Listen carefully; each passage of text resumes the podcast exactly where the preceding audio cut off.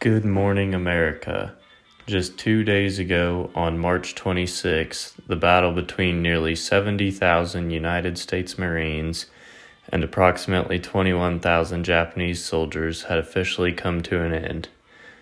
Located almost 750 miles from the coast of mainland Japan on the island of Iwo Jima, these U.S. Marines invaded on boats on February 19th. After five weeks of some of the bloodiest battling known to American history, the United States killed all but around 200 of the 21,000 Japanese soldiers involved, as well as having nearly 25,000 of our own casualties and almost 7,000 deaths. The beaches of the island, which were composed of steep dunes of volcanic ash, caused almost immediate problems for the U.S. military. The soft base made it hard for Marines to get footing and vehicles onto the island. The Japanese faced their own problems throughout the battle as well, though. They were suffering from a severe shortage of supplies, mainly artillery and food.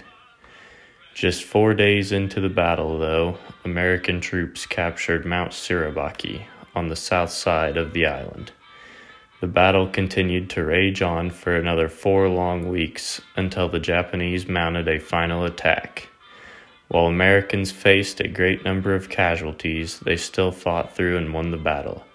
After declaring victory on the island and causing Japanese to surrender just two days ago, though, there are still many holdouts that are refusing to surrender.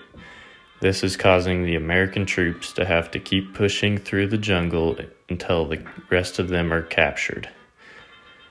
Once the rest of the island is cleared out of any and all of the rest of these threats, the United States military will plan to use it as a staging facility for a later invasion on mainland Japan, as well as using the three landing strips for emergency landings for the U.S. Air Force. Thank you for listening in this morning, everyone. I hope you have a peaceful and relaxing Wednesday.